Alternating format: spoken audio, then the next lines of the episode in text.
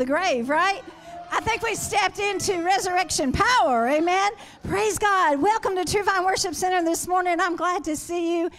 Don't know. It seems like we just are ready at takeoff this morning. Uh, there's some expectancy, some excitement in the air this morning, some energy that I haven't felt in a while. So I don't know what God's up to, but I know we can trust Him, right? Amen. And I believe that there could be miracles just for you in this place. The healing's always a promise for you in this place. I tell you what, God is just a good, good Father. Amen. Let's continue to worship. Can you do that? Give Him a hand clap of praise like no other. Come on, let's start up here.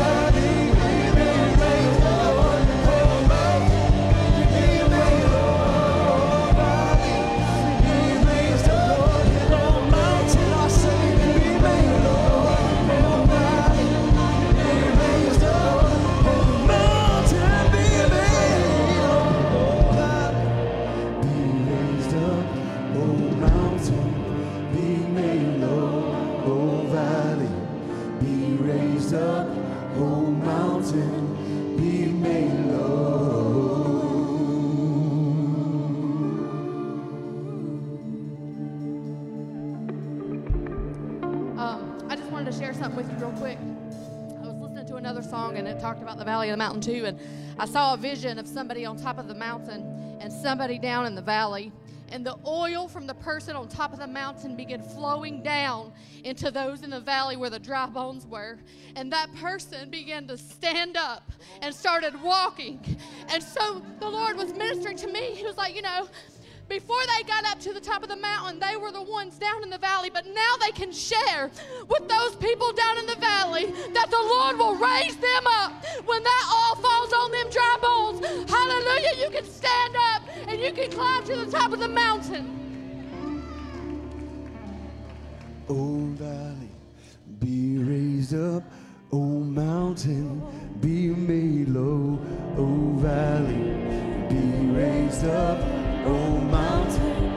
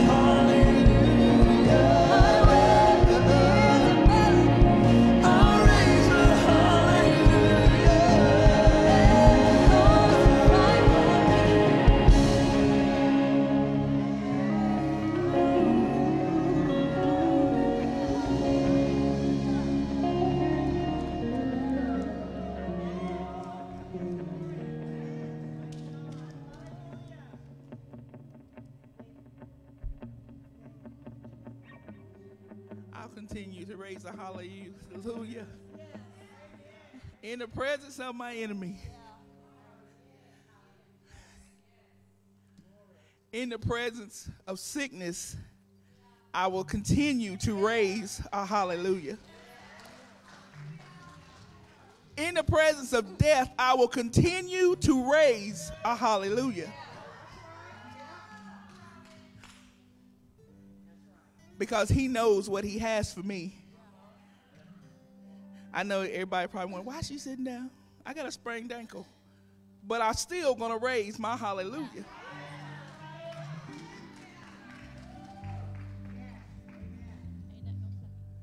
Nothing.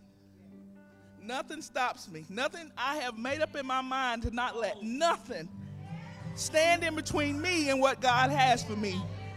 I don't care what people say about me. I don't care what they think. I don't even care what they do to me. I still love them and I'm going to continue to look to the hills from which cometh my help.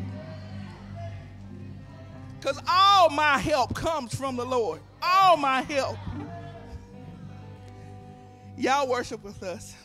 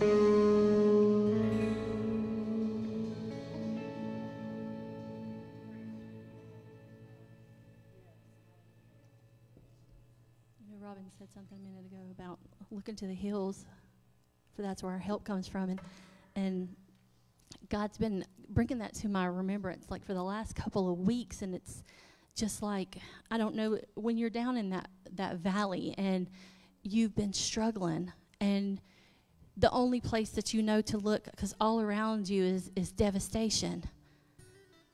The only place that you know to look is is up.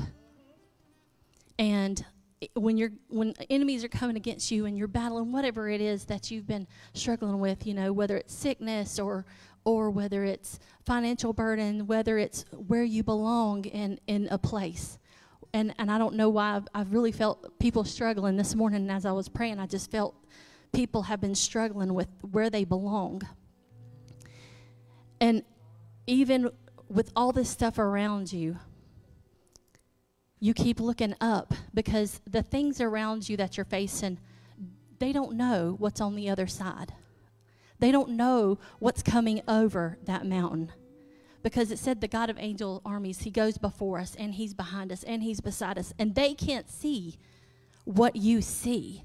And so if you can just remember, no matter if you're in the bottom of the, the valley or if you're on the top of the mountain, and like Rebecca was talking about, and that oil just flowing down. Because once you get to the top of the mountain and turn around, you can then help others who are down there. And to me, that's what she's talking about. That's what I look to the hills. That's where my help comes from. You're looking for you're looking for God in that situation, but you're also looking to other people and their testimonies. And that's what helps pull you through. That anointing oil that's flowing down is what helps pull you through and gets you out of there and helps you know that there is hope. You're not alone. There's hope for this situation. This next song it talks about being so enraptured with the presence of God. And it's just like all else fades away. And if you're at a place where you're struggling today, I feel like He's just wanting to cover you up. He's just wanting to find find a place where it's just you and him.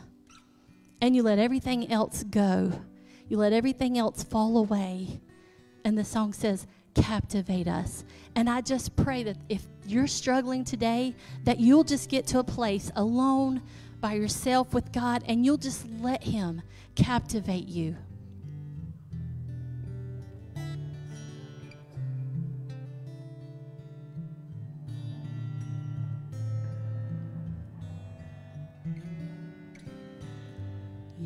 Face is beautiful, and your eyes are like the stars. Your gentle hands have healing there inside the scars. Your loving arms, they draw me near, and your smile, it brings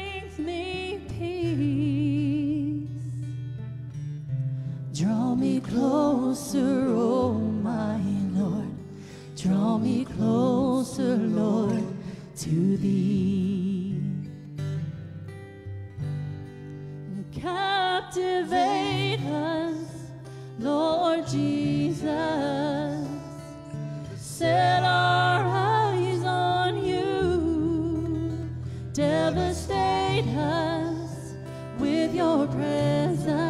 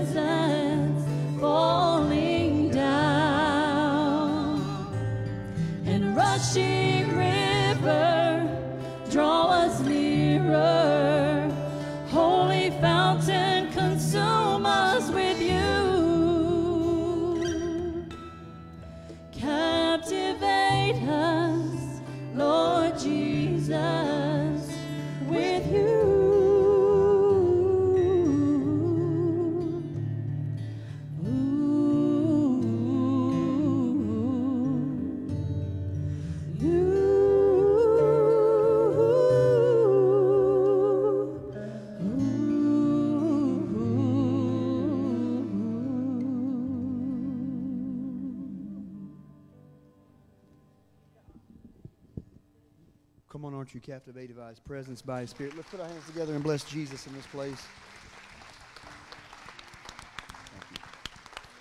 You're patty caking, as the old preacher would say. Come on, let's get on the feet one last time. Let's bless the King of Kings and the Lord of Lords. Jesus, you are the one that's worthy. You are the one that has the name above all names. To you belongs all honor and glory and power and might. We lift your name. We will not fail to give you all the praise for everything that you've done, everything that you will do. We give you praise and thank you for the King of Kings and the Lord of Lords in this place. Thank you, Jesus. Thank you, Jesus. Thank you, Lord.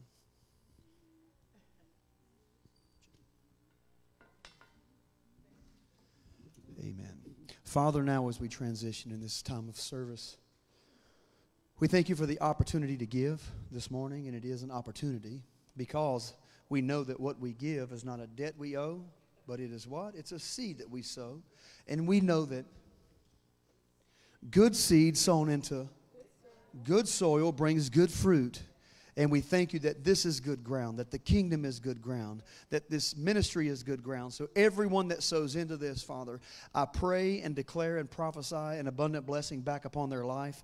And even if I didn't pray, declare, or prophesy, it would happen as a result of the law of seed time and harvest and so and reaping what you sow. So, right now, in Jesus' name, as everyone gives, bless them abundantly back in Jesus' name. And everybody said, Come on up to the front and put your offering there in the baskets. You can give by text. If you want to text to the number 84321, you can log on to our website, truevinestatesville.org. You can give there. Also, you can go to truevine, or tvwc.churchcenter.com slash giving. Almost did it without looking. Now, that would have been a miracle. You're quiet this morning. All you can think about is those cakes out front, you bunch of heathens. you know, you captivated. That's what it is. I'm captivated by the smell of some of them pies when I come through. It reminded me of the Tom and Jerry. Remember the Tom and Jerry where Tom would just float by his nose to the smell of the baked pie? God, that's what I want to do this morning. Carry me out there. Cheesecake and I don't even know what all the cakes got out there. I know there was one and Elizabeth said, uh, I want that one. Uh, and so she's going to have it. It's probably going to cost me a lot, or, or I'm going to hit Kylie on the side and say, Can you get me another one just on, on the DL? oh, man. Hey. Yeah, doing giving. Of course we are. What's up, man? Boom. Slam dunked it. I saw you playing baseball this past week. Was it this past week? Playing baseball out in the yard with your mom? He's embarrassed. I'm sorry, I wouldn't embarrass you for anything. Amen. Amen. Well, I guess, I guess, Children's Church and Nursery, you guys can be dismissed to going back to the back. Children's Church having a good time back there. Pre K through fifth grade, back through that door.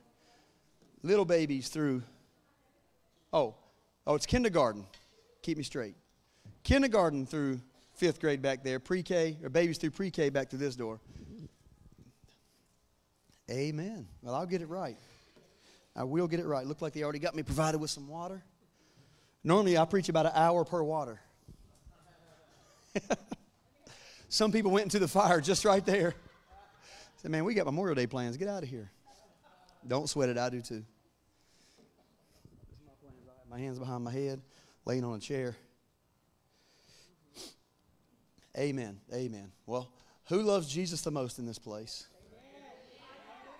I mean, it's not a competition, but I was louder than y'all, so whatever. I want to hear it again. Who loves Jesus the most in this place?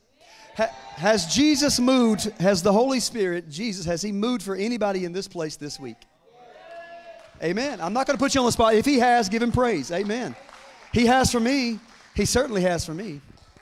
And so, uh, so some good things happened in the bunt home. We decided to go find a slobber producing, floppy eared, clumsy puppy and picked her up this week. So our family grew by one. And you should see her. She's a little English Mastiff, and she's only about 25 or 30 pounds. And we have little Rosie, who is four or five, but in dog years, in Rosie dog years, she's about 60 or 70, so she's a little ornery. And the little playful dog is jumping all over. And finally, Rosie, about half toothless as she is from attacking the raccoon last month, goes after her and just nips her to pieces. And this dog just keeps flopping all over. And I think it's hilarious because it looks just like bunting kids and their mama. she'll finally have enough, she'll snap back at him. Uh, but anyways, it's really good to see all of you. Um, it's good to have Mark and Mark and his family doing well and back, and um, glad to hear that Miss Judy's recovering. Uh, she went after Rosie's sister, um, as you know, and had a spill, but she's doing well. She's got some bruising and stuff, so we're still praying uh, for full uh, healing for her. And uh, today, I want to kind of continue along the same uh, sort of path, the trajectory where we've been the last few weeks. Uh, as I said before, I think it's imperative. Uh, I'm going to grab a stool. Is that cool?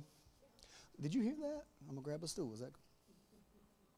And sit down maybe just for a minute because I probably will get to preach on me a little bit later this afternoon. Or this, shouldn't say this afternoon, but uh, a little bit later this morning. But for, first, I want to talk uh, along the same lines I've been talking about the mind of Christ. Have, has anybody learned or, or, or maybe been uh, encouraged about this, talking about this the past few weeks? Well, thank you, all four of you. God bless you to pieces. I just love you. Appreciate that. Um, so, for those of you that have been here, you know that our series has been on talking about the mind of Christ. We have uh, the Holy Spirit, and we do. And, and I think services like this, uh, where we enter into His presence collectively and we feel the corporate anointing, um, and that's, that's a wonderful place, and it's a wonderful place to be. And it has seemed, though, and I've been in church for how old am I? 33? 33, 34 years now. I've been in church most of my life. Um, and I've watched moves of God, uh, really good, incredible, like revivals or just just moves of God in general. And they and over time they begin they seem to dissipate, and it and it seems counterintuitive. How does something that God does? How does it sort of dissipate over time? That doesn't make any sense. If God does something, I mean, one time He said, "Let there be light," and guess what? Ever since then, the the sun raises up in the morning on the eastern sky, goes down, but He's going to get it back up again the next day. And so God says it, and it should. But the reason, in my opinion, and I think that where we have failed, and and the good thing about failure is failure is not final. Failure is an opportunity and a call. It, uh, say this this way: What you see is not a wall at all; it's a call, and the call is to come up higher. And if we learn, if we learn the difference between these wonderful um, cataclysmic spiritual moves that we do experience here, um, and, and, what that is and what it isn't, and then how do we sub, uh, sustain that in our personal lives, then I don't think there ever will be one of these things where it sort of gets real big and we've got these ebbs and flows and these major spiritual outpourings, and then boom, they all just sort of dissipate over time. And the missing ingredient, as I've said for the last two or three weeks now, in my opinion, uh, and I do know a few things. I don't know all things, and I don't pretend to know all things. But the things that I speak, I speak those things that I see and hear. That's what Jesus said, it's what I see. And if the Father gives it to me to say by His Spirit, I do my best to give it. The thing we've been missing is the mind of Christ. I mean, so much. Uh, because, and I don't mean, I don't just mean, I should say, I don't just mean to think like Christ, and we should, but the actual mind of Christ, the mind, the will, the processing, uh, the, the, the perception uh, of Christ. If, if we don't have that, and if we don't approach life with that mind, then what happens is we project what we think things should be or why we think things have or have not happened on the situation that may not have anything whatsoever to do with it. So we approach it really in a misnomer, and, and, and so we don't know how to work through it and, and, and, and let it evolve. And I know a lot of people don't like that word, but I use it just to irritate you. Ir- evolve into what God always wanted it to be in the first place. I don't, I don't think man came from monkeys. I'm not stupid. Um, but things do evolve over time. If you think that, you're not stupid either. You just don't know yet. So I didn't mean to call you stupid if you think that. Lord, we'll have a service for you afterwards and we'll deliver you from that lying demon. So today, what I want to talk about, and I think it's going to be, uh, we're going to start with teaching, but I really do think it might get into preaching a little bit. Is, is we talked the first week about the mind of Christ, and then last week about uh, uh, what it was, and then last week we talked about the garden of your mind. Remember planting good seeds, good seeds sown into good soil brings good fruit. Today is the mind of Christ, but this is it: no darkness at all. Say with me, no darkness at all. No darkness at all. All right, let's read some. We'll read. We'll read a little bit. Uh, last week we talked um, about having the mind of Christ, um, to see as He sees, hear as He hears, love as He loves. As Paul said in Romans 12:2, he says, um, "Don't be squeezed into the mold of this present age, but be inwardly transformed by the Holy Spirit through a total reformation of how you think." We talked about this already. Remember, um, remember, Paul said, the King James, a lot of you are familiar as I am with the King James, be not conformed, con means to bring down, conformed, brought down to the pattern of the world, but rather be transformed, which is the word metamorphosis, which is exactly what a little worm goes through before it becomes a beautiful butterfly. And a lot of you love Jesus to pieces, but your life looks more like a worm than a butterfly. But, but hang on, because as we are renewed, as we renew our minds, as it's, it's, it's transformation by renovation. Remember we talked about the old, uh, the old house that's going to be remodeled? You don't bring in new material and take, you take the old material out. And I'm going to take some old material out today. You going to allow me to do that some? I've taken it out the last few weeks. I've taken it out specifically regarding you. Here's some old material. Uh, I'm just a sinner saved by grace. No, you're not. You got to pick. Don't get mad at me. I, for all have sinned and come short of the glory of God. But, but that's the starting point. That's not where we land. You're not a sinner. You're saved by grace. You're not a dirty wretch. You, maybe you were a wretch. I don't know. But you're not a dirty wretch. You're a son or daughter. Can't you see the Father looking down with love and delight on his children and saying, You stinking little wretch? Now, I had three or four giggles because you know intuitively that's not the way Father sees us. So you're starting to get. But today, I don't want to just talk about um, about recharacterizing and re-understanding your identity and who you are. It first has to start with who He is, and in Him there is no darkness at all. I'm not just saying it. That is a direct quote from your Bible. That's what we're going to talk about today. There's a difference in uh, reforming how we, or a total reformation and just changing what we think. I don't want to teach you what to think. It's not my job to teach you what, what to think. It's my job to have you open up and understand how to think.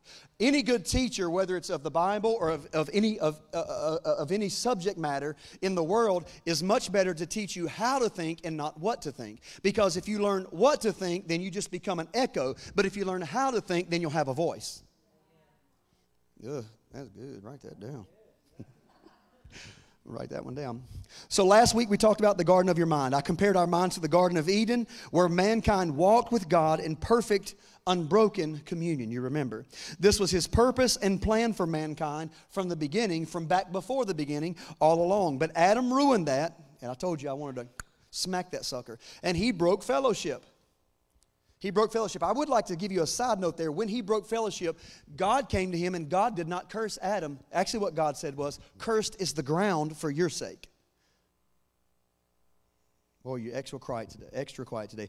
Jesus coming to seek and save that which was lost was not just saving those, as in the beings and the souls that were lost, but true and original identity as sons and daughters of God with perfect, unbroken access to the Father. And not just access as if he's sometimes removed. Perfect access means we walk and talk and move and have our being with and in him at all times. Not just in the, in the, in the services where we really feel his spirit. This fallen state is much about a falling is as much about a fallen awareness as it is a fallen reality. I'm talking about the fallen state of mankind from Adam. I've got to lay this foundation, and we're going to talk about we're going to talk about no darkness at all. Um, and, and when I when I when I when I talk this way, uh, I'm just praying that you're taking it in. Uh, because it, it, it would revolutionize your life if you change your mind. Um, and so, what happened with Adam was not just a fall from grace, but it was a fall from awareness. It was a fall from awareness.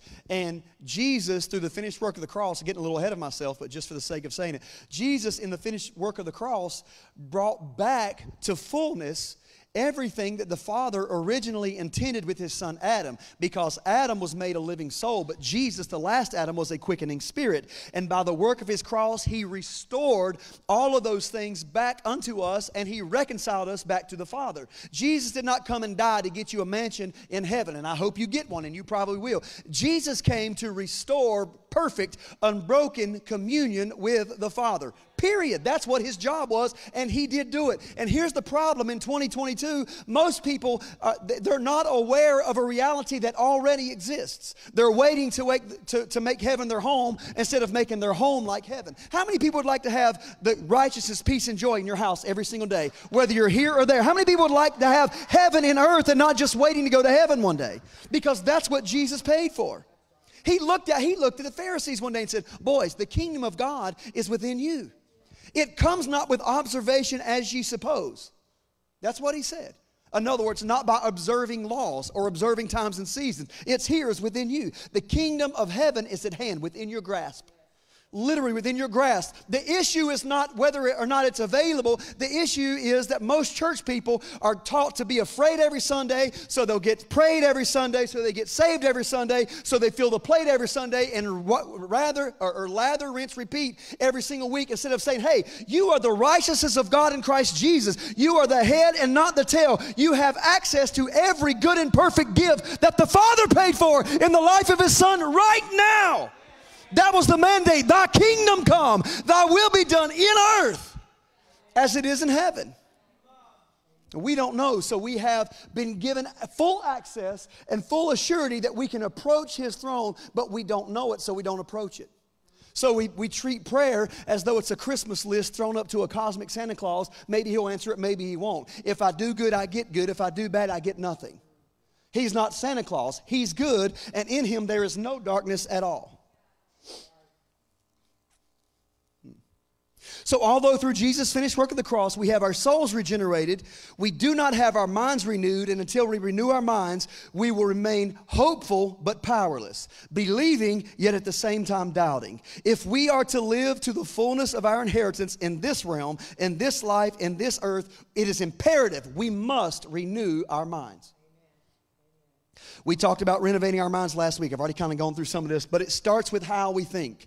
Uh, it's imperative first to renovate what we think about God. So much of what we do in life as people, as a community, even as a government, honestly, has found its basis in poor theology and poor eschatology. There have been decisions made in this country. Uh, for instance, can, can I share something that happened with you and Dad in the 80s that you guys decided to opt? Is that, that's not embarrassing or anything, is it? So, my dad, back in the early, late 70s, early 80s, believed, uh, and, and coming on to the 80s, there was a book, and it was called The Late Great Planet Earth. Anybody familiar with it? Hal Lindsey. Tell you what it's good for. It's really good to start a fire in your bonfire. That's about what it's good for. That's about what it's good for. Because what it does is it produces fear. And, and, and then there was another book that said 88 reasons that Jesus will come back in 1988, an actual book. And when the guy made millions off of it, when it didn't happen, he revised it and resold it. I mean, dumb and dumber. Here, take my money, please. Take my money, please. I, that sounds mean to say, but my God, if he missed it the first two or three days, probably ain't right. This, this any minute, any minute escapism does not find its theology in, or does not find its basis in real biblical exegesis. And I am not getting into that today. I certainly don't want to. But what I, I don't want to talk eschatology, which is the study of last things. What I do want to talk about is theology because we've gotten it so wrong and we've made so many decisions that, that, have, that, have, that have hurt our lives because we didn't know. What I was going to share was the example was in the early 80s, my father actually believed and thought at some point Jesus was going to come, suck us all out of here. We weren't going to be in the earth for what, 10 or 15 more years. We were little kids. He was teaching us how to live off the land and all the good stuff, which was fine. And he said, You know what? I'm going to opt out of Social Security. If you could go back in time today, knowing what you know now, that he's been gone 10 years, and opt back in to have that benefit, would you do it? Absolutely. Absolutely. And, he, and then he learned later, obviously, obviously, he learned later and they made decisions that bettered them off. But the point of it is, we make life decisions based on our image of God that is totally and completely, at best, at best, it's a misnomer, it's broken, and at worst, it's completely and utterly false. So we treat ourselves and we treat each other on the basis of how we see Him. And it's not a, it's not a new phenomenon. That actually has happened through the, through the ages. I know I'm going to challenge, I know that I'm going to challenge your theology. And it probably needs to be challenged. So does mine. I have no problem. Here's the thing don't miss this. The Word of God, the true Word of God, can take all the scrutiny that you can throw at it. So go ahead and scrutinize it. Go ahead, and I want you to go ahead and sit with it, soak in it, speak to the Lord about it, contemplate, read, study, and then come back and say, "Man, Amen, Josh."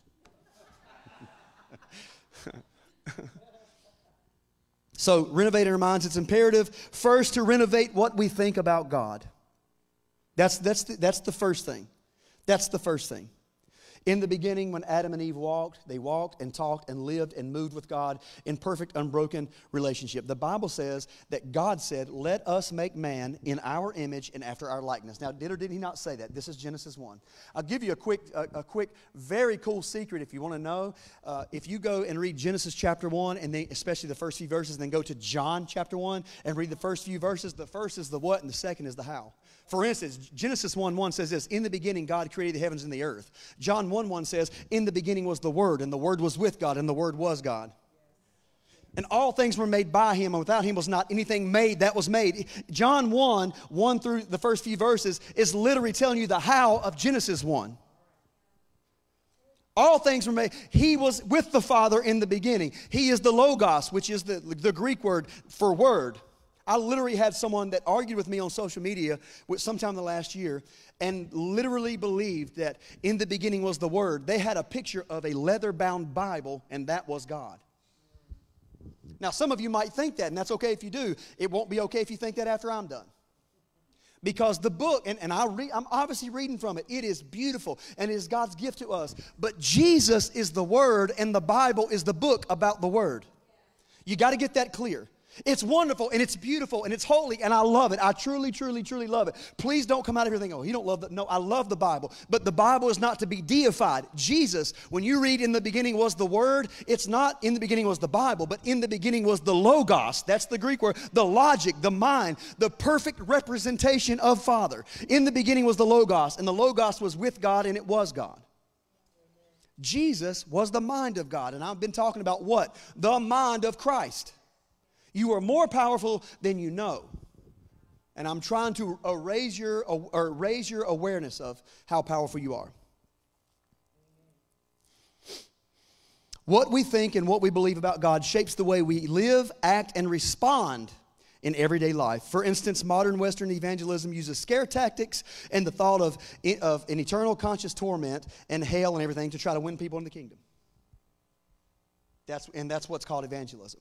It's no basis whatsoever in truth. It's a relatively new phenomenon to use eternal conscious torment to try to win people, so to speak, in the kingdom. Jesus said, You must be born again. To enter the kingdom, you must be born again. Not be made afraid, and I'm not suggesting you should or shouldn't at some time be afraid of things, or that there should there is or isn't a hell. This is not the hell discussion, but it, this is a this is a understanding about God uh, uh about God's subject, and, and the eternal conscious torment uh, scare you every Sunday to an altar to get saved again and again and again. That's a relatively new phenomenon, and it finds itself in Western culture only. You'll not go to any church in the eastern part of the world, even today, like Eastern Orthodox Church. They don't even talk about that. It's, it's more relational. And I'm not Eastern Orthodox, but I like a lot. It's, it's more relational. If you read, if you read the apostles and the patristic fathers, which were the sons of the apostles and those that came after, they always talk about the goodness of God. Always, always. In fact, there's a scripture in your King James Bibles that says, It is the goodness of God that leads men unto. And repentance is not, I'm sorry. Repentance is, I've seen things this way and I've done things this way, and I make a 180 degrees, now I'm going to go the other way. That's what repentance means to change or to turn. Think about the word repent. Let's separate the word repent. Re, which means to do again, and pent, like a penthouse. Repent means to go back to the original intent, back to the top like you were supposed to be in the first place. It's not sl- slobbering and crying and saying, I'm sorry. And that, sometimes it's good for you to do that. I'm not suggesting you should not have sorrow whenever you do things that you know you shouldn't do. But you can't stay and wallow in that sorrow or you'll never know who you truly were called to be. Amen. And the reason most of these people use scare tactics is because they don't know him who was from the beginning. And I'm not trying to throw off. Thank God for preachers. I mean, I, I, I don't agree with a whole lot of what a lot of them say, and they don't, probably don't agree with a whole lot of what I say, but I'm glad someone is spreading the message. At least if it's an incomplete message, there's somebody still getting some message. Whether it's 30 fold, 60 fold, or 100 fold, whether it's outer court, inner court, or holy of holies, it doesn't matter. If they're getting word, at least they're getting something. It's a whole lot better than the alternative. It is better than any alternative. But Paul finally said at one point, he said, let's leave these basic, simple principles and let's grow up into Christ. And it's time to grow up a little bit. How many people want to grow up a little bit?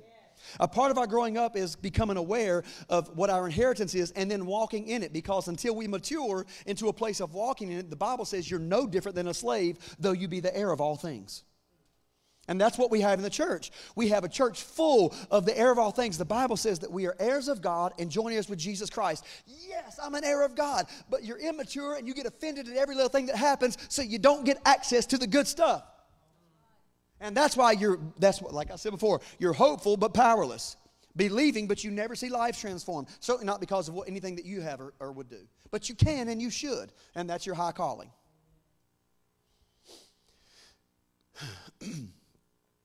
If they knew him and his nature, they would preach about his goodness, his favor, which is his true nature, and that would draw prodigal sons back to his goodness instead of trying to scare prodigal sons back into the fold. They see everything through the perception of a wrathful, vengeful, angry God, because that's what they are, instead of the true perception of God, which is that of a loving father running breathlessly after his returning son. I have often said the father did not chase his son into the pig pen, and it's true, but his goodness did. Woo. His goodness did because it was when the son eating the slop in the pig pen with the pigs and the hogs remembered the goodness of his father's house. It was the goodness that haunted him. He remembered, but even in my father's house, there's some to eat and some to spare. I will return. He returned because of father's goodness, not because of fear of what the father might do. So, for us to have a transformed mind, we're going to have to have a total reforma- reformation of how we think. And in my opinion, that starts with how and what we think about God. And more specifically, what we think about Father. And the reason that's more specific is because God is a title, Father is his nature. That's who he is. Brennan Manning said the revolutionary revelation of the life and ministry of Jesus was the Our Father principle. It's beautiful. If you've not read his book, go read the Ragamuffin Gospel. It'll change your life. There's a, there's a lot I could recommend. Now, this is not for those of you that have never messed up. For people like me that mess up a lot, and, and we start to take our identity and the things that we've done instead of who God calls us to be, you would love the book. Go read it. He's passed away, and a lot of people don't like him. That's fine. A lot of people don't like you, too. God was revealed by Jesus as Father. Jesus shows us the true nature of the Father and any nature of God. Please don't miss this. If you're taking notes, take this one. This is, this is paramount.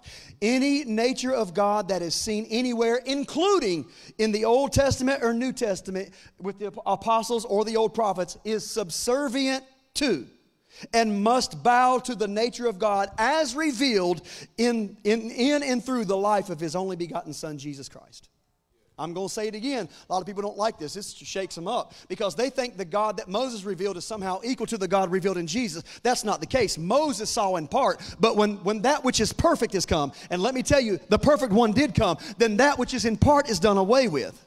That's why Jesus could confidently stand up and say, Before Abraham was, I am, or before Solomon was, I am. Every single picture of the Father that you see in the Bible, in the prophets, in the Psalms, in the New Testament, it has to take a knee to the nature of Father as revealed in the life of His Son, Jesus Christ. Period. That's what John 1 1 says. In the beginning was the Logos, the logic. I've already said this. The, the perfect expression. The, the, I like the Passion Translation calls him the living expression. So let's be willing to take the risk. How many people are willing to take a risk? I know some of you aren't. That's okay. That's okay. You'll get there. Listen at least.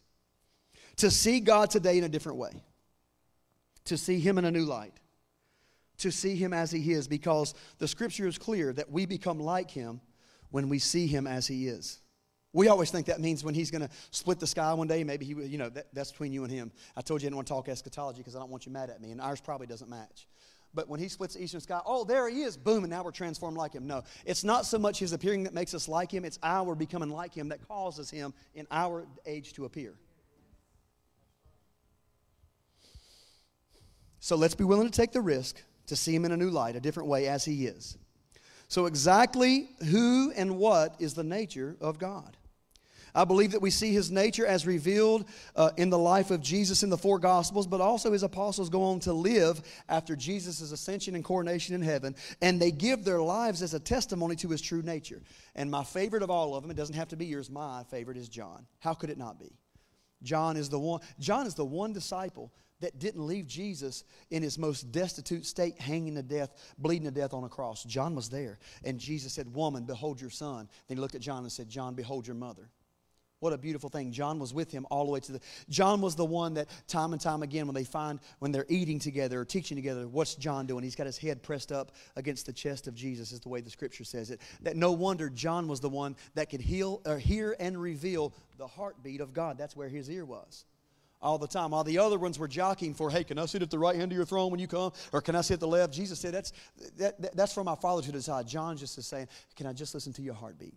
Is it any wonder that, J- that John would be the one to which the revelation of Jesus Christ, that's also been hijacked as if it's the revelation of Antichrist. All you, all you Antichrist watchers, oh my God, the Antichrist is about to appear. The Antichrist is about to appear. Hey, the Antichrist, is, the spirit of Antichrist has already been here. In fact, that is in your Bible. The spirit of Antichrist is already at work. That's the King James Version of it. But the revelation, the last book of your, of your New Testament, the 66th book of the Bible in your is the revelation of Jesus Christ.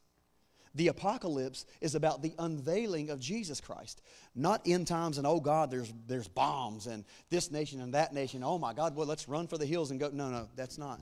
The revelation of Jesus Christ is what that book's about. So let's take the risk to see Him as He is. Amen.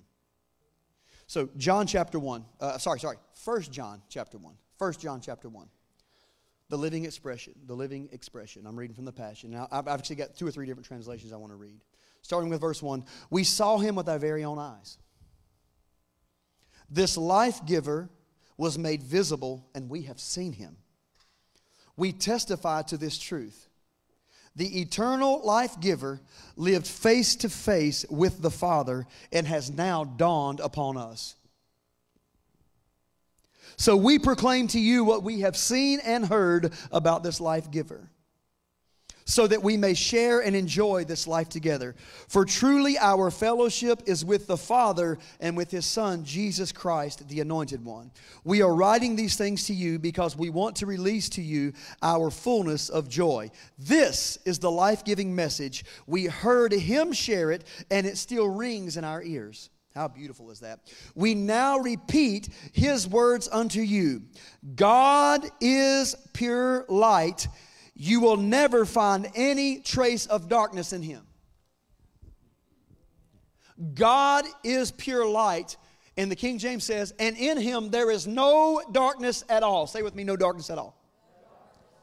Now we're talking about the nature of Father as revealed in the life of Jesus Christ. John makes, excuse me, John makes it very clear. Hey, we saw him, we lived with him, we touched him, we heard his own words, we felt him, he taught us, and now we live and give our lives to this end that you may know the one that was from the beginning, because we know him. And this is what we know about him. In him is light, and there is no darkness at all. Now, I'm going to I'm to challenge you to go and find something in the Old Testament about, Testament about God that seems to be dark. Because if you look hard enough, you're going to find plenty. And yet, John is saying emphatically, we lived with him, we touched him, we saw him, we watched him bleed, we saw his body get up. We, li- we know, and I'm telling you, in him there's no dark. He is light.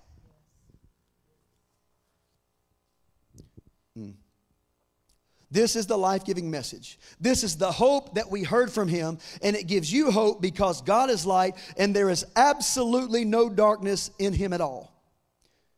We repeat these words, you will never find a trace of darkness in him. Although we don't have these exact words in the four gospels, it is clear through John and the apostles that they attributed these words to Jesus himself.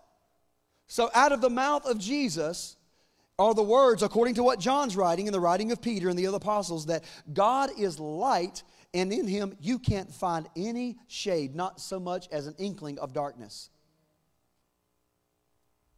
I'm getting where I want to get to now. Six, if we claim that we share life with him, which is koinonia, you know that having things in common, sharing what he has and who he is, that's what he, unbroken fellowship. This is the first of the six conditional if clauses throughout the scripture. But if we keep living in the pure light that surrounds him, then we share unbroken fellowship also with one another. And the blood of Jesus Christ, his son, continually cleanses us from all sin. And sin is not what you think it is. What you think sin is, is really symptoms of sin. You think sin is when you watch something you shouldn't watch, do something you shouldn't do, or whatever. That's not sin. That's the symptom of sin. Sin is seeing yourself, God, or others as less than who He is, who you are, who they are. Because sin in its truest identity means missing the mark or a mistaken identity. And the symptom of sin are the things we do. Amen? It's true. It's true. Just want to make sure you're there. This, in essence, this is the, uh, the message translation says it this way. Uh, I'm sorry, let, let me back up. If we keep living in the pure light, then we have share then we share unbroken fellowship with God and with each other, and the blood of Jesus his son continually cleanses us from all sin. My keynote scripture is verse 5. St. John the beloved says that in essence this is what we learned from Jesus about the Father. If I can sum it all up into one phrase, if I can sum it, if I if it filters all down and I had one last sentence to tell you before God takes me, here's what I want to say. And John does not waste his time saying, God is ticked. He mad because you bunch of low, dirty, rotten scoundrel, sinning, drinking. Uh, what's the other stuff we do? Uh, smoking. I mean, none of this. Smoking, shooting up, whoring around. You bunch of you bunch of filthy demons. You're all going to bust hell wide open. That's the nonsense you hear behind the podium on Sundays. John says this if I have one sentence left to say, emphatically, if I can say one thing, if I can get one thing through, it, it will bring me the uttermost joy. That's what he says, that our joy may be full. If you want to fill me full of joy, then please, of anything else, understand this Jesus if the Father is light, Jesus says, the Father is light, and in him is no darkness at all. Here's the message translation. This, in essence, is the message we heard from Christ and are passing on to you. God is light, pure light. There's not a trace of darkness in him. Your King James Version says this This, then, is the message which we have heard of him and declare unto you that God is light and in him is no darkness at all. Well, what is darkness? I'll tell you.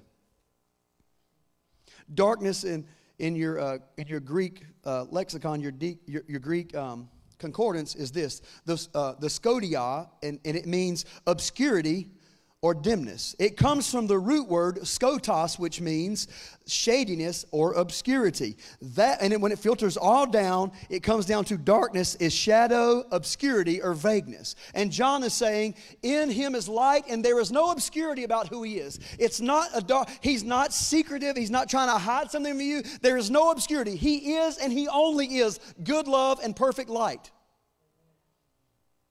So, my question is one of something that we saw of him in previous, even scripture or, or, or, what men have said from behind podiums, what if, it, what if it contradicts the idea and the truth, should I say, of God being light? Then it must be subservient to the God who is only light because in him there is no darkness at all. And he didn't like get, God didn't get saved at the cross. It's kind of funny to say, but we think, you know, God was the one that got saved. God got saved. Now he, now he behaves. Because before then, he just wanted to beat us all to crap, you know, send us all to hell. Thank you for getting saved, God. You really, you, you know, you really needed it. No, he didn't get saved. The Bible is very clear that God, the Father, was in Christ reconciling us unto himself. Remember this, John speaking about what they learned through the words, the life, and the ministry of Jesus. In God, there's no obscurity, there's no vagueness, there's no darkness at all, no more shadows. Jesus is God, is light, and light means revealed. So God is not obscure, He's actually revealed. Well, where was He revealed? In the life of His Son. So it would be true to say anything that you can, cannot say about the nature of Jesus, you better not be saying about the nature of Father. Well, beloved, I read. I don't care what you read. What does Jesus say? We have to remember the, the Rosetta Stone of all Scripture. Do you remember when you read maps when you were a kid, and, and then and down at the bottom would be the key? You know what I mean? And you so you know this long would equal you know 270 kilometers or whatever, and you always look at you like, why the heck giving us kilometers? This is America, man. Tell me in miles. You remember those little things? You couldn't understand the distance. You could understand the distance on a map better if you took this little measurement, this key, and understood by this key how far this is. Jesus is the Rosetta Stone. He's the key of us understanding the nature of Father. And if, if we can't say it about the nature of Jesus, you should not be saying it about the nature of Father. I know this challenges a lot of people because we think that, that the Trinity is not really a Trinity, but there are four members Father, Son, Holy Spirit, and Bible. And I'm not anti Bible, ever. Don't put that in my mouth. Don't twist my words. I am for the Bible, but I'm, I'm, but, but, there, but I'm more for who Jesus Christ is as a person as revealed in his Bible. Who Father is as revealed in his Bible. I said once, I actually said this uh, probably four or five years ago. One of the, one of the devastating hurricanes came through. I, I wish I could remember which one it was. Andrew or something. There was a, it was a really, really bad, it was way after Katrina. And, huh? It was after Katrina, but whatever. It was probably about five or six or seven years ago. It was one of the big ones that hit. I can't remember if it was New Orleans. It's somewhere in the Gulf Coast. And no, no, you know what? I know it was the Gulf Coast or it might have been Florida because it was going to affect our friends that live in Jacksonville. And, and I had a lot of friends in, in a lot of Florida. And I reached out to them and said, just want you to know we're praying for you. We love you. Uh, and I think I had put it on their post on their Facebook page, and, and this religious nut from Statesville, God bless his soul, came on and said, "Well, how do you know God, God's judging them? They're a bunch of, uh, they're, uh, they're a bunch of gays or whatever. I don't know what he said. It was some dumb stuff like that. He's judged. I said, I said, so you think that God is sending a hurricane to punish the, to punish everybody for something that you see? I said, well, what a fool you must be. I said, go in the scripture in the Gospels and find one time ever. I said, it probably ain't, probably ain't Jesus in the storm. When I look at the nature of Jesus, he's always calming them. He walked in the middle of them. He was with them in the middle of them. You know what he was doing? He was saying this Peace, be still. And fear not, peace be still. And he was not qualifying. Now, are you right with God before I do this? Because if not, all hell's going to bust loose on you. Peter, the reason the storm came is because you know what you were doing last night? By God. You know what you did. That's why the storm came. God is sending a whirlwind. He's going to clean the place up. He's going to straighten them up. The only one that knows him is me and who I tell him about. Tell him about him. I've got all revelation and knowledge, and, and God's cleaning the place out. And, and real quick, get me an offering. And I said, No, you'll never find in the nature of Jesus him destroying or hurting people to teach them a lesson. And if you can't find it in the nature of Jesus, you should not be projecting it upon his Father.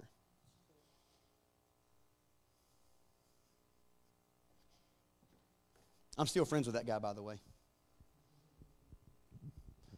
We're all growing. I don't think that I have it all in any way, shape, or form. The thing that I know is him. I know him. I know him through relationship. I know him through experience. I know him through contemplation. I know him through his word. And until we settle the nature of God, you'll be powerless the rest of your life. You'll feel his spirit and you'll be full of his spirit. And you'll have, you'll have the heart of Jesus and the mind of a pigeon, the heart of a dove and the mind of a pigeon, the heart of Christ, the mind of Adam. In the kingdom of God, in the heavenly realm, the thought produces the action. But in this realm, the word produces the action. Did you know that? It's true. It's true. That's why it is imperative, because kingdom come is a reality right now. It's imperative that we have the mind of Christ. Because when we have the mind of Christ and we have the thought of Christ and we have the thought of Christ in this realm, we declare it as a word. And when we declare it as a word, it goes forth and it will accomplish the thing whereunto it is sent.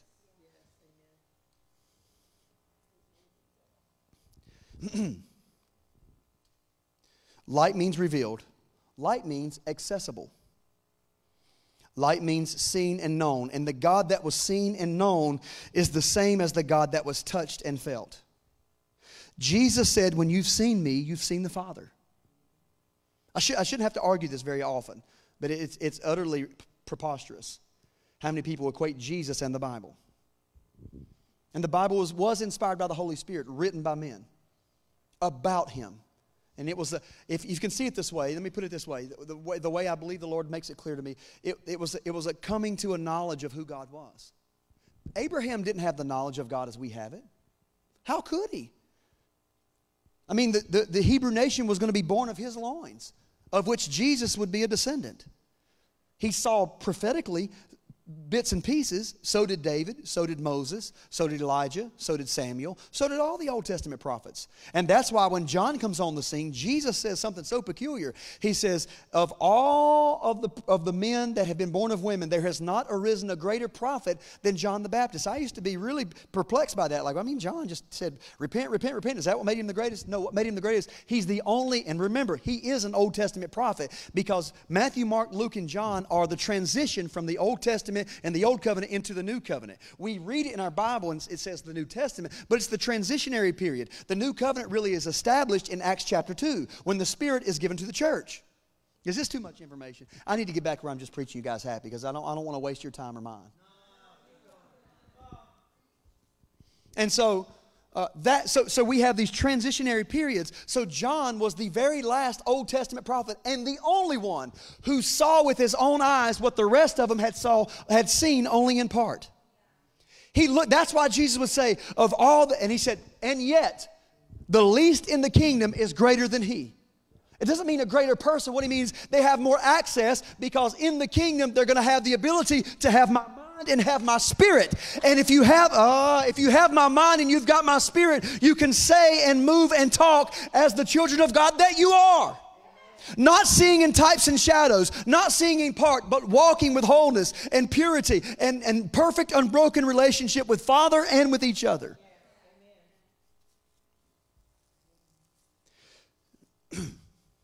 No more shadows. Jesus is light. Light means accessible. Light means revealed. And the God that was seen and known is the one that is touched and felt. Jesus says, When you've seen me, you've seen the Father. And Jesus went about doing good and healing some. No, that ain't what it says. Jesus went about doing good sometimes. That's not what it says either.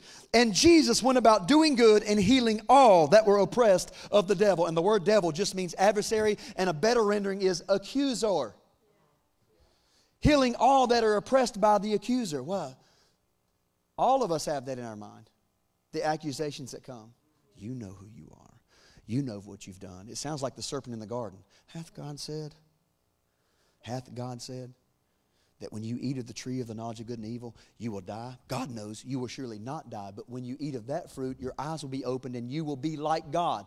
The serpent lies now like he lies then. And the lie then was, you must do something to be like God. And the Bible is emphatically clear in, that let us make man in our image. They were already like God. The lie was you had to do something to become like God. The truth was you were already like God. What needs to happen is not about eating fruit, it's about, it's about becoming aware of a reality that already is. Hmm. For, for us to renovate or transform our thinking about God, we're going to have to see God through the life and lens, or should I say, through the lens of the life of Jesus as I said before, he is the Rosetta Stone. He was in the beginning with God and he was God. He is the Logos or the logic of God. He is the living expression of God. Every expression, thought, or description of God that has ever been known is subservient to the nature of God as revealed in his Son, Jesus Christ. That's a mouthful. That's theology. That, that is theology 101 right there. Every single description or attribute of God is subservient to the nature of God as found in His Son, Jesus Christ. The fact that somebody has to argue that means you really don't know who Jesus was, so how could you know who the Father was? Jesus was not an equal to Moses. He was not an equal to Job. He was not an equal to any of the prophets of old. He was the fulfillment of what they saw.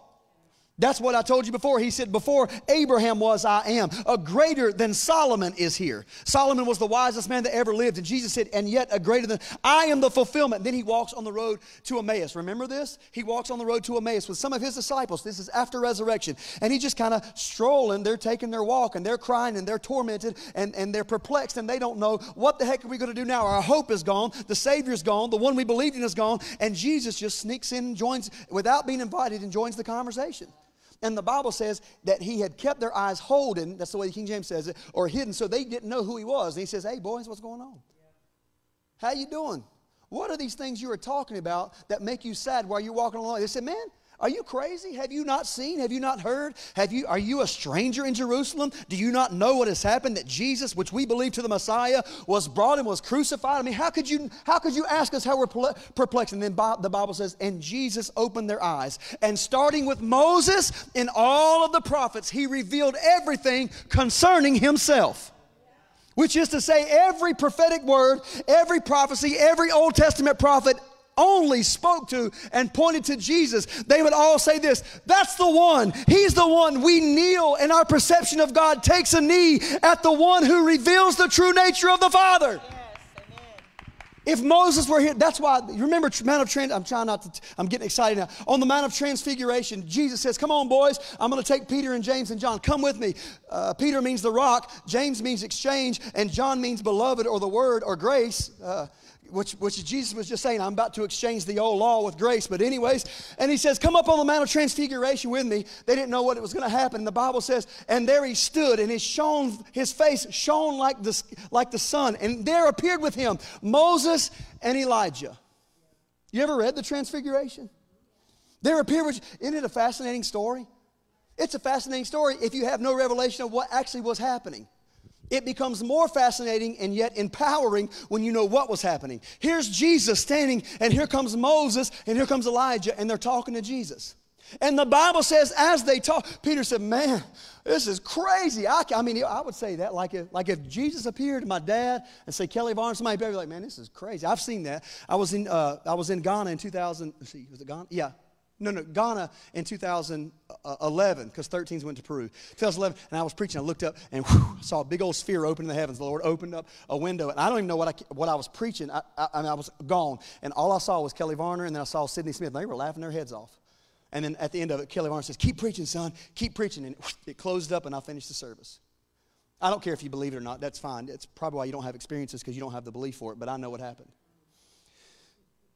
And this is what Peter's saying, man, this is crazy. That's Moses right there.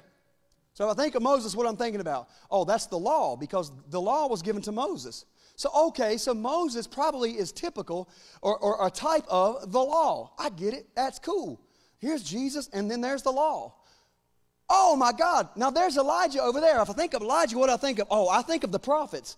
I mean, this guy was the one that would kill, that would have uh, all the prophets of Baal slain. And the Bible says that he went up in a chariot, a whirlwind of fire, and his mantle fell back to the earth. And Elisha picked it up, and he walked back to the river, and he said, "Where, the, where is the God of Elijah?" And he smote the water, and he walked across on dry ground. And the, and the key about Elijah ascending, but the mantle staying, was the same thing about Jesus. Jesus ascended, but Christ stayed, which is the nature of Christ. Jesus ascended, but his nature stayed in the earth. Uh, Just trying to preach a little bit so you'll get with me because you don't like the teaching.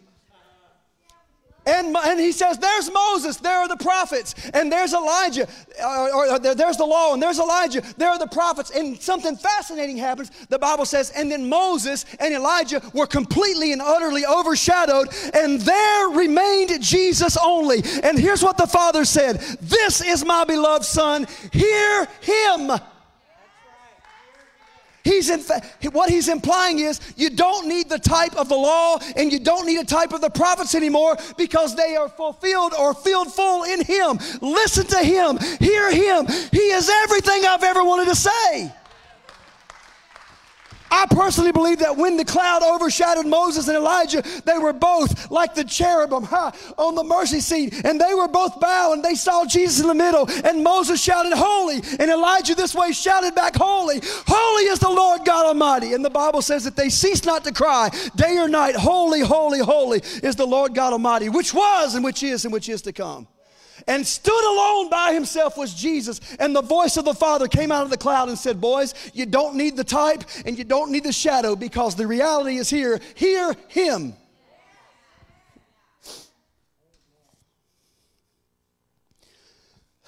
I need some water? Huh? It's my 30 minute bottle. 10 minutes late.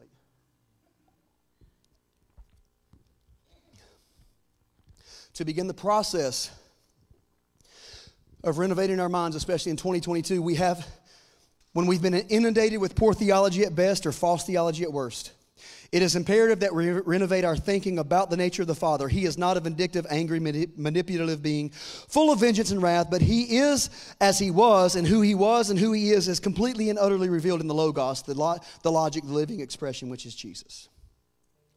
We truly don't know Him, and it is evident in the way we treat ourselves and each other. It's evident in the way we evangelize. It was Voltaire who said this In the beginning, God created man in his own image, and man has been trying to repay the favor ever since. Yeah, that's what I said when I read it. I'll read it again. I think it's worth repeating. Voltaire said this, he coined it. In the beginning, God created man in his image, and man has been trying to repay the favor ever since. We make God in our image.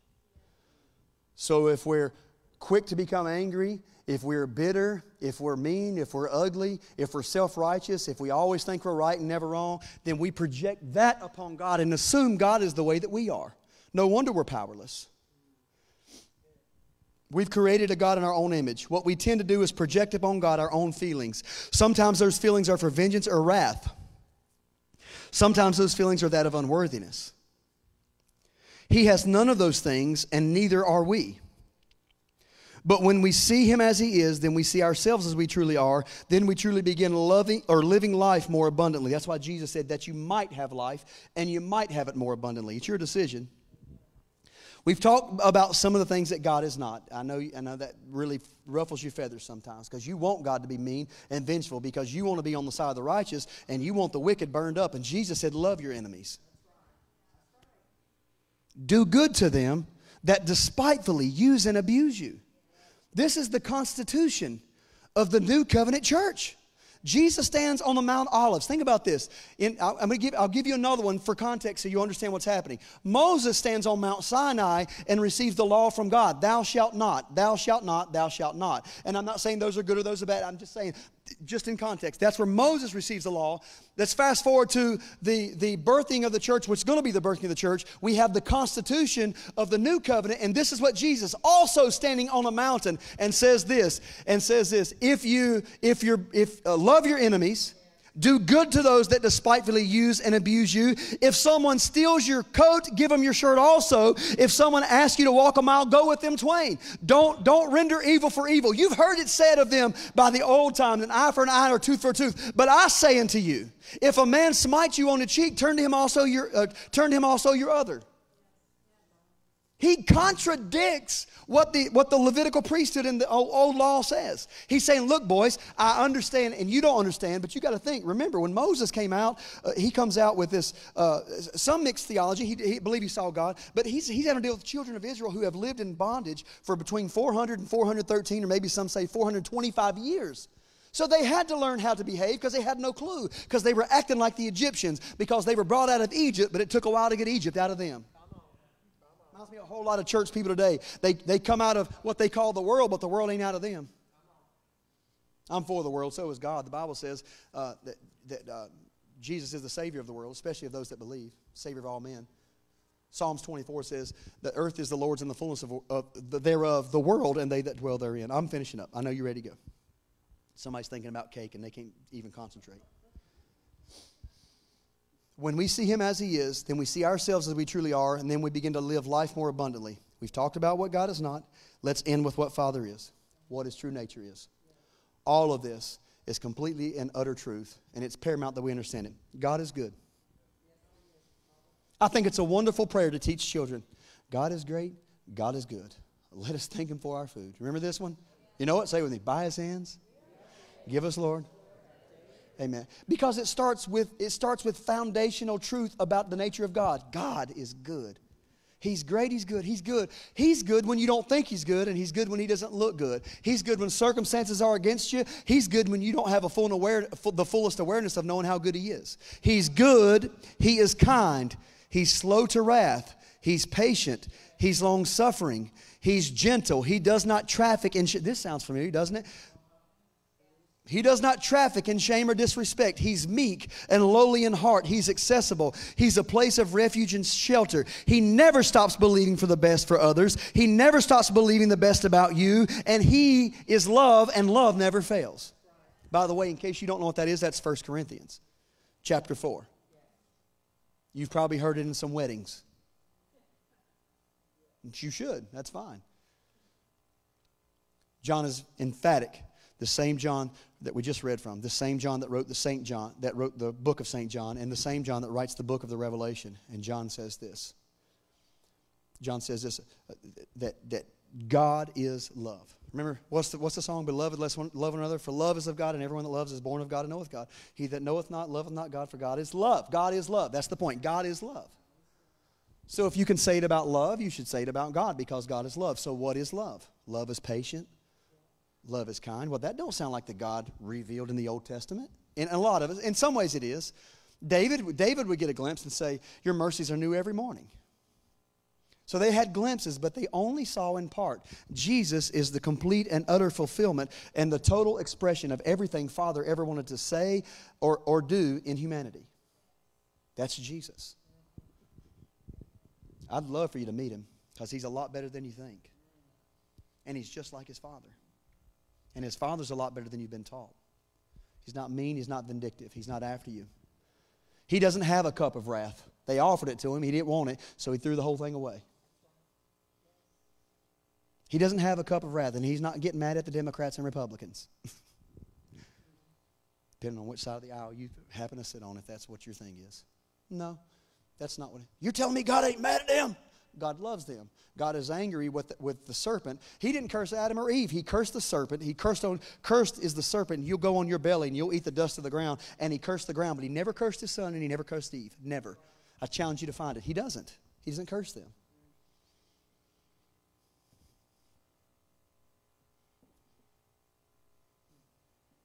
So every picture of God that we have ever believed, if it is not congruent or parallel to the nature of God as found in Jesus, here's what we need to do with it crumble it up and throw it away. In fact, I'd burn it because it's no good.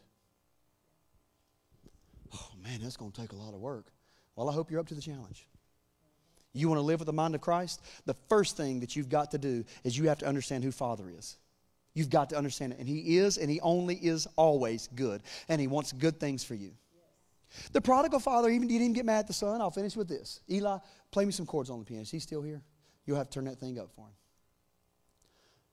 I finished with this, and I love this. My favorite story because it's Jesus revealing truth. His disciples asked him one day, he said, Man, why are you talking parables all the time? And Jesus said, essentially, he said, Because it's not given yet for them to know the mysteries of the kingdom, but for you it's given. He was revealing truths in the parables. He didn't just tell stories because he had nothing better to do. Come on, boys, it's story time. Let's see what I can think up. No, he's like, okay. I'm going to tell them in something that they can understand. I'm going to show them the nature of the Father in a story. And, and when they understand the story, they'll understand the nature of the Father. So he said, it's, it's, a man that had two sons. You know the story. There's a man that had two sons. And, and, the, and one day, the, the youngest of the two sons came to him and said, Father, give me the portion of, of the inheritance that falls to me. Now, if you knew anything about Hebraic culture, literally what the son was saying was, I wish you was dead because you don't get inheritance till your daddy dies. So it was insulting. It wasn't just, can I get some money or can I, I want to do my own thing? Can you give me? No, no. He was saying, I wish you were dead so I could get what's coming to me. You know what the father didn't do? Screw you, boy. I'm keeping that money. Sorry, did I say that out loud? Ain't no babies in here. If they, I didn't mean to offend you.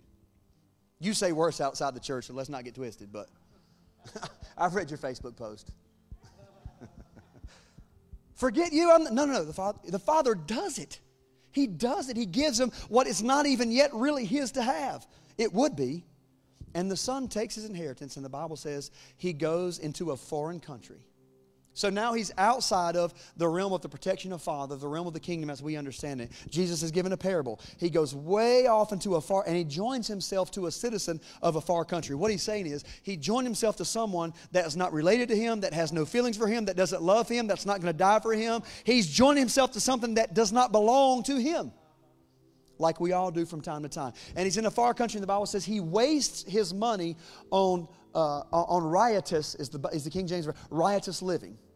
He spends it on prostitution and partying and just living it up as, as and really when it all filters down none of that is living up because it leaves you destitute it leaves you empty and it leaves you full of shame and regret. So i don't see how that can be living it up but maybe we need to redefine what living it up means. To me living it up means going home to the wife that you love and going home to the children that you love living and doing the things that you're called to do and trying to cause kingdom come in the earth i guess that's just me but and i and i totally and totally have made a bunch of mistakes. I'm not trying to put myself as an equal to God. What I am trying to say is, is if I fall down, you're going to find me getting up and I'm going to dust my knees off and I'm going to keep trying to walk like I hope you will. And Jesus says, after a certain time, now he's got no money left. And now he lives in shame. And this is a Jewish boy. And the Bible says he's got no money left, and he, the King James, he fain would have filled his belly with the husks that the swine eat. Do you know? The Jewish people didn't eat swine, they didn't touch or have anything to do with the swine. We, we skip over so much. They didn't want anything to do with it. And he's so hungry. He's so fam. He's, he's so he's in, in, in famine to come to the land. He's so hungry and he's so destitute and he's wasting away that he's going to eat the pig slop. And the Bible says as he's in the middle of eating the slop, and some of you might be right here yourselves. You think I don't know how to evangelize? I do. I know how to tell you how good Father is. And in the middle of his lowest point of his life, when he squandered everything the Father had and did all of the sins that we like to call out on a Sunday by Sunday basis, his Bible says he came to himself. What that means is the things that he remembered of Father, he, his mind became one again. He remembered, and the Bible says, and he remembered the goodness of his Father's house. Jesus is telling the story to some hardened Jews. He remembers the goodness of his father. Father didn't chase him into the pig pen, but the goodness of father did. And he haunted him. He said, Wait a minute, I remember. I got nothing left, but God, back at daddy's house, even the workers, they've got, he pays them so well that they have plenty to eat and they've got enough left over to share. I'm going to go back to my father's house. And I'll tell you what, when I go back to, this is Jesus telling the story. I'm going to go back to my father and I'm going to say to him, Father, and he takes his pen and his pad out, how can I make, how, what can I do to make my father accept me again when I go back? I know that he'll never let me be a son again. I know that's out, so I'm going to scratch that out. But I, am not asking you to restore me. I'm not asking you to help me. I'm just, can you please let me work? What I, what I really want to do is I want to work long enough and hard enough till I can get all the money that I lost. Uh, just, just hire me as a servant. I'll live out way away from the house. I'll live with the servants. I'll stay with the slave. That's okay. Just, just so he's He's written it down and he stuffs it in his pocket. Now he's making, remember, he was in a far off country, so he's making his trek back home. No doubt on his way back home, he's thinking of all the stupid things that he had done throughout his life. I can't believe I did that with that woman. And I can't believe I spent that on that. And I can't believe I did this or I did or whatever. I can't believe that I did that. He's never going to accept me back. How could I've got to make I've got I've got to I've got to fill him with such platitudes that maybe, maybe, maybe I'll be able to pull him by his by his beard and cause him to bend and say, You'll never be restored, but I'll tell you what, you can work for me, get all that money back that you owe me.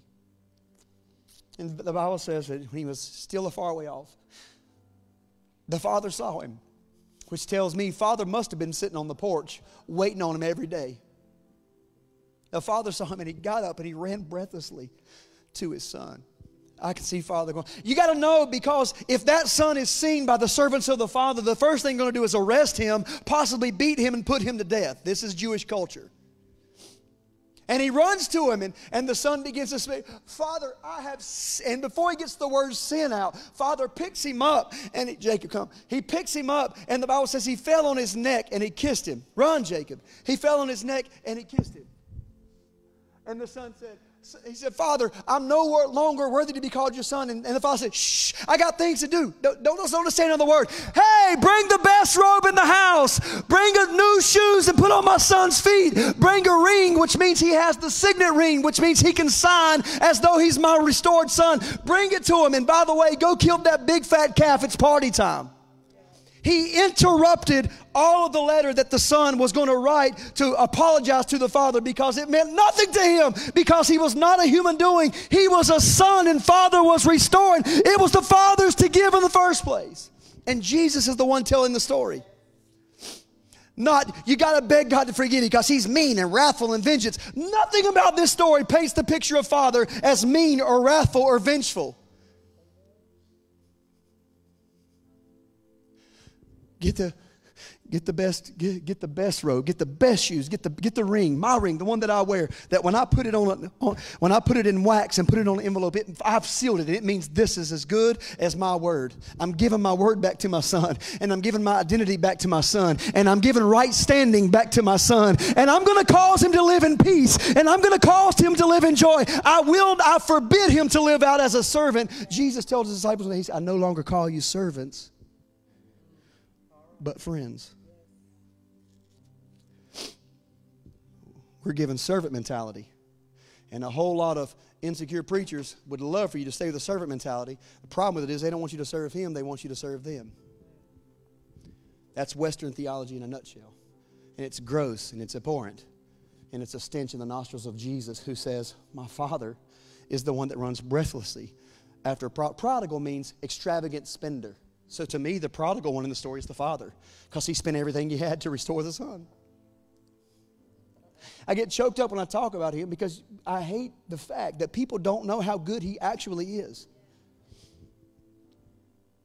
And I do get angry. I get angry when he's misrepresented, but, but I've got to understand this is, these are men that ju- they just haven't learned yet. You can't be mad at the people. They think they're doing God a service. Try to help them, and I have, believe me, and I do. On a week, you would be shocked at the big preachers in this town that reach out to me on a monthly basis. So, and I do my best to try to help them. And a lot of them will even copy my messages. God bless them. I'm for it. I don't care. I've copied messages before too when I didn't know how to preach. Did I just did I just indicate they don't know how to preach? I didn't mean that. It sounded really bad. a lot of them don't. A lot of them they know what they were taught in, in seminary, but they haven't spent enough time in His presence to give you anything worth value. And quote a book, but they don't know the words of the Father.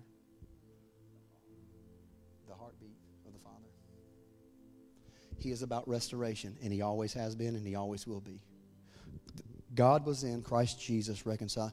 Let this mind be in you, which was also in Christ Jesus we have been given the mind of Christ. To not just think what God thinks, but to think how He thinks. And for us to think how He thinks, we're going to have to see things through the same lens that He views things, and that is the lens of the life of His Son. It's the lens of love, it's the lens of grace, it's it's the, it's the lens of acceptance. I don't believe that. Well, that's okay. You've been wrong before. That is, this is His nature. Let's pray. I, I know you're ready to go. Father,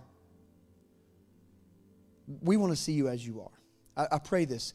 Any word that I spoke today, and I don't know of any, but any word that I spoke today that does not give a clear depiction of who you are, let that be forgotten and burned from their minds. But any depiction or description of you that is from your spirit, that is revealed in the life of your son, let it burn like a fire in their soul until it brings change and and oh, I see it prophetically. Can I say? Can I tell you what I'm seeing? I saw some of your minds. As God is my witness. I saw it like an old, like what we talked about, the renovating house. And I saw the fire of this word, the fire of the Holy Spirit, burning up all of the old, ugly, rotted wood. And I see Father, by His Spirit, bringing in new and building, uh, building a new mind frame, a, a, a new mind, not just a new mindset, but a new mind you're going to begin to see with his eyes and you're going to begin to feel with his hands and hear with his ears and smell with his nose and, and, and, and speak with his mouth. That's, that is your inheritance. This is the inheritance of the sons and daughters of God. So as we draw near to you, you said if we would draw near unto you, you would draw near unto us. You said those of us that were hungry and thirsty after righteousness would, would have our fill. So I pray that you fill this people that, are, that is in this building with the truth of your nature and the truth of who you are. Help us to be long suffering and patient and kind and forgiving and loving, full of grace, slow to wrath. Any picture that we have of you, let it this day become subservient to the, to the true picture of the Logos, the nature of Father revealed in the life of Jesus this day. Let this be a starting point, a launching pad for those of us that have been full of His Spirit but seem to get in our way sometimes. And maybe we didn't know why. Let this, this little series be a, a launching pad into, into how we can uh, sustain a move of God personally in our families and in our communities as we take on your mind. I pray that in Jesus' name. Amen. Two announcements, and then I'll let you go. The first is next Sunday night, if, you can, six, o'clock. This is when Agape Faith Church has asked to come, and they have asked for you to come and celebrate together. Uh, Bishop Pastor Whitfield is going to come, the senior pastor of Agape. He wants to bless our church 6 o'clock next Sunday night. I, hope you don't have plans. I understand if you do, but it, it would mean a lot to me. If you come, it would, be, it would be embarrassing if he comes to celebrate with us and there are like 15 or 20 people here. That would be embarrassing. I mean, they've, they've given, essentially given us $2 million worth of equity and they've believed in us and helped us. So if you can, and I don't feel guilty, it's no condemnation, but if you can, please make plans to be. We're going to do praise and worship like we normally would. We're going to let him get up and we're going to have a celebration, let him speak, and then we'll go. You know, they were here trying to make it work for a while, and, and now God's got us here. And the word glory that was above this building for so many years has been released because we're here. It has been released an old prophet that was dying down in Charlotte, and they went and saw him. He said, How's Statesville? And he said, Statesville's a dark place. And he said, I saw the word glory above that Shiloh building. This used to be called Shiloh. Maybe it should be again. Shiloh above the building, or the word glory was above the building. And the Lord spoke and said, When the body of believers that gets that building that's supposed to be there, the glory that's been held in that heavenly realm will be released. And I'm telling you, it is happening.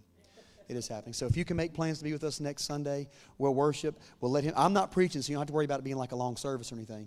And then, uh, and then, uh, we'll let Bishop Pastor Whitfield say some stuff. I know we've got the, the auction out front. Is there somebody needs to say something about that? Oh, prom is Friday. Pr- prom, short for promenade. It's for. Hold on a minute. They got to hear you. It's a 90s throwback prom. Doesn't mean you have to come dressed in the 90s, but if you want to, you can. And you can take that any way you want to. Rich, if you want to come as a 90 year old, you're more than welcome to. If you want to dance like a 90 year old, He does. we want to video it. Um, you don't have to wear anything special unless you want to. You can, though. There You can. all- You can come in jeans if you want to, whatever. Bring your family, um, bring your friends, dance, and have fun. It's at six. It's at six o'clock. Six o'clock. There will be refreshments this Friday. It's fun. We've done this for years. We did it years ago, and then we started doing it a few years back, and it has been a lot of fun. It'd be a lot of fun. So, W- women are starting Bible study this Wednesday night. So, if you're a woman, as we understand what women are still, what is, what is it? I'm gonna get it in somehow. That's awful. That's awful. Elijah, I don't think anybody that's identifying as a woman is coming to see this. But if you're an actual woman, faith and fire Elijah, where is this happening? In, I'm saying, is this a room or are you going to do a. I think we're going to have to do it. Boom, there we go. Bring your books. Right? Do they have their books, right? Will you have more if other people show up? okay. I learned nope. When she says nope, it's nope. And then, and then who's, were we doing the auction thing out front? You know, just tell about it? Or somebody want to say something? Micah, come on. Oh, there she is. She's like, I'm not coming up there.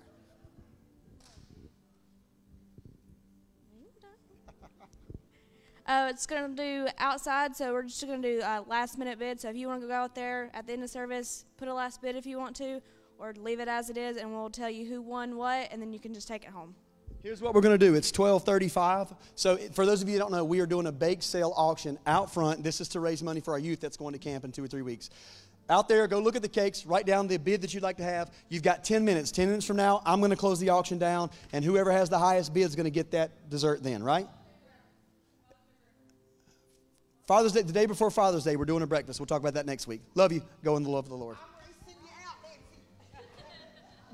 If you bid on what I bid on, there'll be a curse on you. Let your cl- tongue cleave to the top of your mouth.